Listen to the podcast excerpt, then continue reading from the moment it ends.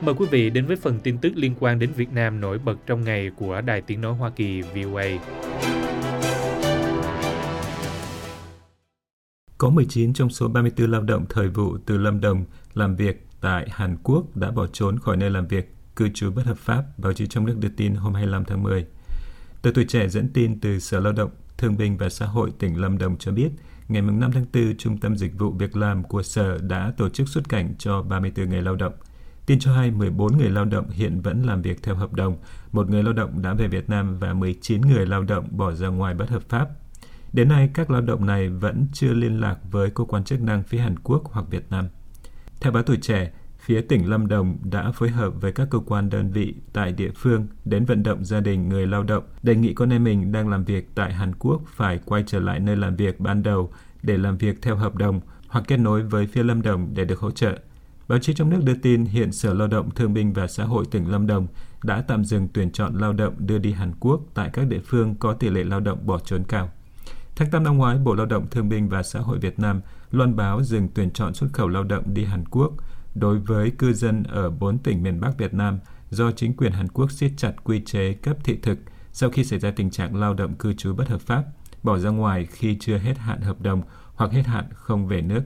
Chương trình xuất khẩu lao động đối với cư dân tại 8 quận huyện thuộc 4 tỉnh Hà Tĩnh, Hải Dương, Nghệ An, Thanh Hóa bị tạm dừng vì lý do nêu trên. Việt Nam mới đây cho biết đã gửi hơn 111.500 lao động đi nước ngoài chỉ trong 9 tháng đầu năm nay vượt mục tiêu cho cả năm 2023. Con số này tương đương 101,37% mục tiêu kế hoạch mà nước này đặt ra cho năm 2023 là 110.000 lao động. Cục Quản lý Lao động ngoài nước dẫn số liệu báo cáo từ các doanh nghiệp cho biết. Việt Nam mới cho biết ghi nhận một trường hợp mắc bệnh đậu mùa khỉ tử vong do tình trạng suy giảm miễn dịch của người bệnh ở thành phố Hồ Chí Minh. Theo tờ Sức khỏe và đời sống, hôm 25 tháng 10, các bệnh là một người đàn ông 29 tuổi được điều trị bệnh đậu mùa khỉ hơn 10 ngày tại bệnh viện Bệnh nhiệt đới thành phố Hồ Chí Minh. Tin cho hay đây là bệnh nhân đậu mùa khỉ đầu tiên tử vong tại thành phố Hồ Chí Minh cũng như tại Việt Nam. VnExpress dẫn lời Phó Giám đốc Sở Y tế Thành phố Hồ Chí Minh Nguyễn Văn Vĩnh Châu cho biết rằng bệnh nhân ngụ tại Long An nhập bệnh viện Bệnh nhiệt đới Thành phố Hồ Chí Minh vì sốt, nổi mụn, nước 9 ngày. Người bệnh có tình trạng suy giảm miễn dịch nặng với xét nghiệm HIV dương tính. Theo tờ Sức khỏe và đời sống, đây là một trong 18 trường hợp mắc bệnh đậu mùa khỉ bị HIV hiện đang điều trị ở bệnh viện này. Trong hôm nay, Hội đồng chuyên môn sẽ họp để phân tích kết luận về trường hợp tử vong này. Theo VnExpress, tính đến ngày 16 tháng 10, Thành phố Hồ Chí Minh công bố 19 ca đậu mùa khỉ, Bình Dương 2 ca, Long An 1 ca. Phần lớn bệnh nhân chưa xác định được nguồn lây nhiễm. Sau đó, tin cho hay, Thành phố Hồ Chí Minh không công bố thêm ca nhiễm ngoài số đang điều trị như trên. Tuy nhiên, các chuyên gia cho rằng mầm bệnh đã âm thầm lưu hành trong cộng đồng. Những bệnh nhân trên được xem là ca nội địa. Như vậy, tiếng Việt đã đưa tin hồi tháng trước, sau khi Việt Nam ghi nhận hai ca dương tính với bệnh đầu mùa khỉ ở thành phố Hồ Chí Minh và Bình Dương, Cục Y tế Dự phòng thuộc Bộ Y tế yêu cầu khẩn trương điều tra kỹ tất cả các trường hợp tiếp xúc với trường hợp dương tính với đậu mùa khỉ trên nhằm xác định nguồn lây nhiễm để quản lý xử lý kịp thời ổ dịch, không để dịch lây lan ra cộng đồng. Các cơ quan liên quan cũng được yêu cầu tổ chức điều trị trường hợp dương tính tránh tử vong, không để xảy ra lây nhiễm chéo, lây nhiễm đối với nhân viên y tế trong quá trình chăm sóc điều trị.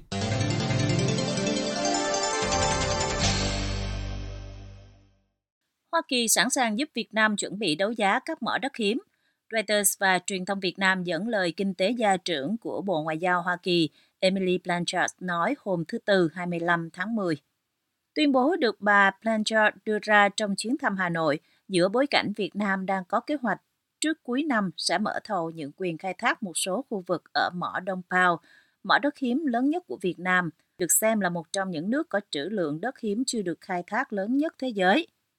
Tại buổi họp báo hôm 25 tháng 10, bà Blanchard nói, nếu Việt Nam yêu cầu hỗ trợ phát triển việc đấu giá, chúng tôi sẽ sẵn lòng hỗ trợ để thực hiện điều đó. Bà nói thêm rằng chương trình hỗ trợ kỹ thuật của Hoa Kỳ cho các nước đối tác có thể mở rộng hỗ trợ để tạo ra nhiều sự quan tâm nhất cho các cuộc đấu giá hoặc đấu thầu. Việt Nam là điểm đến cuối cùng của bà Blanchard trong chuyến công tác năm nước. Trọng tâm chuyến đi của bà lần này là thúc đẩy quan hệ đối tác chiến lược toàn diện vừa được thiết lập giữa hai nước vào tháng 9 vừa qua. Báo Tuổi Trẻ dẫn lời bà Blanchard cho biết. Kinh tế gia trưởng của Bộ Ngoại giao Mỹ nói, với nhu cầu đất hiếm ngày càng tăng, dẫn tới nhu cầu đảm bảo an ninh chuỗi cung ứng và đa dạng hóa các nguồn cung. Giữa bối cảnh đó, Mỹ xem Việt Nam là một đối tác quan trọng để đảm bảo an ninh khoáng sản. Vì vậy, Mỹ sẵn sàng giúp Việt Nam tính toán trữ lượng đất hiếm và đấu giá việc khai thác. Tuy nhiên, quyết định vẫn là ở phía chính phủ Việt Nam, vẫn theo báo tuổi trẻ. Trong chuyến thăm Việt Nam của Tổng thống Mỹ Joe Biden hồi tháng 9 vừa qua, hai nước đã ký biên bản ghi nhớ về hỗ trợ xác định trữ lượng đất hiếm của Việt Nam. Theo ước tính của cơ quan khảo sát địa chất Hoa Kỳ, Việt Nam có trữ lượng đất hiếm đứng thứ nhì trên thế giới với 22 triệu tấn. Trung Quốc có trữ lượng đất hiếm lớn nhất với 44 triệu tấn và đứng thứ ba là Brazil với 21 triệu tấn. Tuy nhiên, phần lớn đất hiếm ở Việt Nam vẫn chưa được khai thác, đầu tư không được khuyến khích vì giá thấp do Trung Quốc ấn định và do nước này gần như độc quyền trên thị trường toàn cầu. Bà Blanchard được báo Dân trí dẫn lời nói thêm rằng, tôi hy vọng khi quyết định phát triển khoáng sản đất hiếm, cả trong khâu khai thác và xử lý, Việt Nam sẽ thực hiện điều đó theo cách bảo vệ môi trường và đảm bảo phúc lợi lao động. Trong phê duyệt quy hoạch thăm dò, khai thác, chế biến và sử dụng các loại khoáng sản thời kỳ 2021 đến 2030, tầm nhìn đến 2050 được công bố vào cuối tháng 7, Việt Nam cho biết dự kiến sẽ khai thác khoảng 2 triệu tấn quặng đất hiếm mỗi năm. Ngoài nội dung về đất hiếm, bà Blanchard cũng nêu ra ba yếu tố có thể giúp Việt Nam tăng cường thu hút FDI của Mỹ. Đó là đầu tư vào con người, vào lưới điện tái tạo và tạo môi trường thuận lợi cho doanh nghiệp. Về phía Việt Nam, trong buổi tiếp bà Blanchard vào chiều 25 tháng 10, Thủ tướng Phạm Minh Chính đề nghị hai bên tiếp tục nỗ lực đẩy mạnh kết nối hai nền kinh tế, thúc đẩy trao đổi thương mại để doanh nghiệp hai bên hợp tác đầu tư, đồng thời hứa rằng chính phủ Việt Nam sẽ luôn hỗ trợ và tạo môi trường đầu tư kinh doanh thông thoáng, minh bạch, an toàn, lành mạnh để các doanh nghiệp Hoa Kỳ hoạt động hiệu quả và lâu dài tại Việt Nam.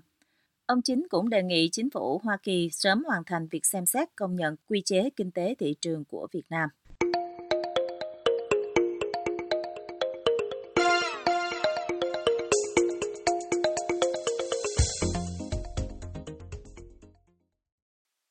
Phòng công tố ở thành phố Ravensburg, Đức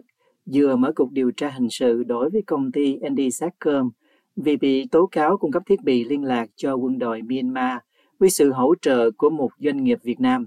Cuộc điều tra diễn ra giữa lúc chính quyền Đức đang cấm vận chế độ quân quản Myanmar vì đàn áp phe đối lập và thực hiện hành vi diệt chủng đối với sắc tộc Rohingya. Theo các cơ quan truyền thông Đức, JDF Fronto và Der Spiegel, Cuộc điều tra hình sự diễn ra sau khi đơn khiếu kiện của tổ chức đoàn kết Đức với dân chủ Myanmar, luật sư Holger Rothbauer, dựa trên kết quả điều tra của tổ chức phi chính phủ Justice for Myanmar. Theo đó, Andy Satcom được cho là đã hỗ trợ đáng kể cho hoạt động liên lạc vệ tinh của quân đội Myanmar kể từ 2016, bao gồm phần cứng và phần mềm vệ tinh 5G để sử dụng trong hệ thống của Mikitia của quân đội bao gồm cả mạng chiến trường. Tổ chức công lý cho Myanmar cung cấp bằng chứng cho các bản tin của hai hãng tin Đức với hơn 40 chuyến giao hàng, bao gồm cả modem vệ tinh và phần mềm, dường như đã né được các biện pháp trừng phạt. Lô hàng modem vệ tinh của tập đoàn này được phía Việt Nam gửi về Tổng cục Mua sắm của quân đội Myanmar vào tháng 10 2021 sau cuộc đảo chính vào hồi tháng 2 2021. Cáo buộc cho rằng Com Com một liên danh giữa công ty Terabitway của Myanmar và công ty cổ phần đầu tư công nghệ OSB của Việt Nam đã hỗ trợ quân đội Myanmar hoặc đã đóng vai trò trung gian trong việc mua các thiết bị liên lạc này. Việc mua bán này có thể vi phạm các lệnh trừng phạt do Liên minh châu Âu áp đặt vào những năm trước đây và các biện pháp cấm vận hiện tại.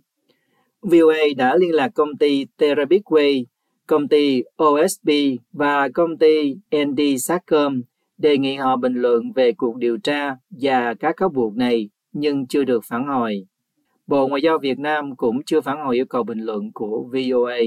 Trao đổi với VOA qua email, bà Yadana Mawin, người phát ngôn của Justice for Myanmar cho biết, Việt Nam là nước ủng hộ cho chính quyền quân đội Myanmar bất hợp pháp và tàn bạo, cung cấp nguồn tài chính thông qua công ty Viettel cũng như cung cấp thiết bị và công nghệ quân sự thông qua các công ty, trong đó có OSP.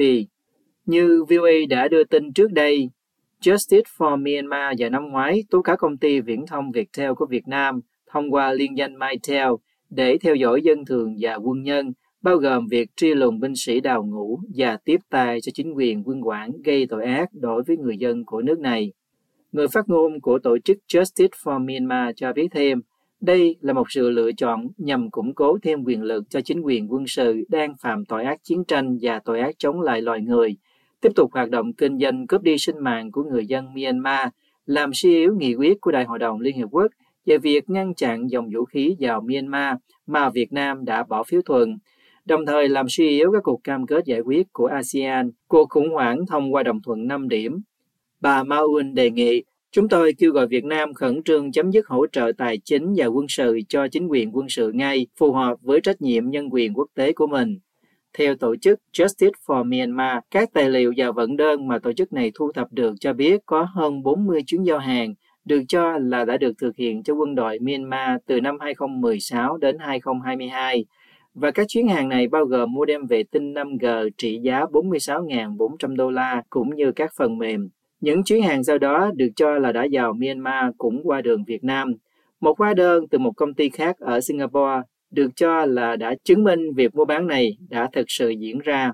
Vào hồi 2019, công ty Andy Sacom đã chỉ định công ty Terabitway làm đại lý bán thiết bị liên lạc vệ tinh tại Myanmar và đàm phán ký kết hợp đồng. Việc ủy quyền này là một phần của hợp đồng 2019 giữa công ty Terabitway và Tổng cục Mua sắm của quân đội Myanmar cũng liên quan đến công ty Comencom. Liên minh châu Âu đã cấm vận mua bán vũ khí đối với Myanmar từ những năm của thập niên 90. Sau khi chính quyền Myanmar trục xuất người Rohingya vào năm 2017, các biện pháp trừng phạt thậm chí còn được thắt chặt vào năm 2019. Vào thời điểm đó, Liên minh châu liệt hành động của quân đội Myanmar là vi phạm nhân quyền nghiêm trọng, trong khi chính phủ Mỹ thậm chí còn coi là diệt chủng. Kể từ đó, nước này cũng bị cấm cung cấp các thiết bị mặt hàng lưỡng dụng. Điều này đề cập đến các sản phẩm có thể được sử dụng cho cả mục đích dân sự và quân đội hoặc cảnh sát. Thông tin từ các trang web của công ty trách nhiệm hữu hạn Therapeutic Ways ở Myanmar và công ty OSB ở Việt Nam cho thấy hai công ty này có hợp tác với nhau từ nhiều năm qua và liên danh cơm minh cơm của họ chuyên cung cấp các dịch vụ về tin quân sự và dân sự, bao gồm cả việc bảo trì thiết bị của công ty Andy Satcom cho quân đội Myanmar. Nhóm nhân quyền Justice for Myanmar hôm 18 tháng 10 hoan nghênh cuộc điều tra của văn phòng công tố bang ở Bravenberg và kêu gọi nhà chức trách Đức ngăn chặn chính quyền quân quản Myanmar tiếp cận thiết bị và công nghệ của Đức. Tổ chức này cho biết, truy tố là một bước quan trọng hướng tới trách nhiệm giải trình về việc chuyển giao vũ khí và hàng hóa có công dụng kép cho quân đội Myanmar, đồng thời ngăn chặn việc chuyển giao vũ khí trong tương lai từ Đức và Liên minh châu Âu. Nhưng cuộc điều tra này cần được mở rộng tới tất cả các công ty liên quan đến việc cung cấp vũ khí bất hợp pháp và hàng hóa lưỡng dụng cho quân đội Myanmar. Nhóm này cho biết các thiết bị thông tin liên lạc vệ tinh là công cụ giúp chế độ rà soát người dân, tiếp tay giết hại bừa bãi, tra tấn hãm hiếp, sang bằng làng mạc, phá hủy lương thực và cưỡng bức di dân.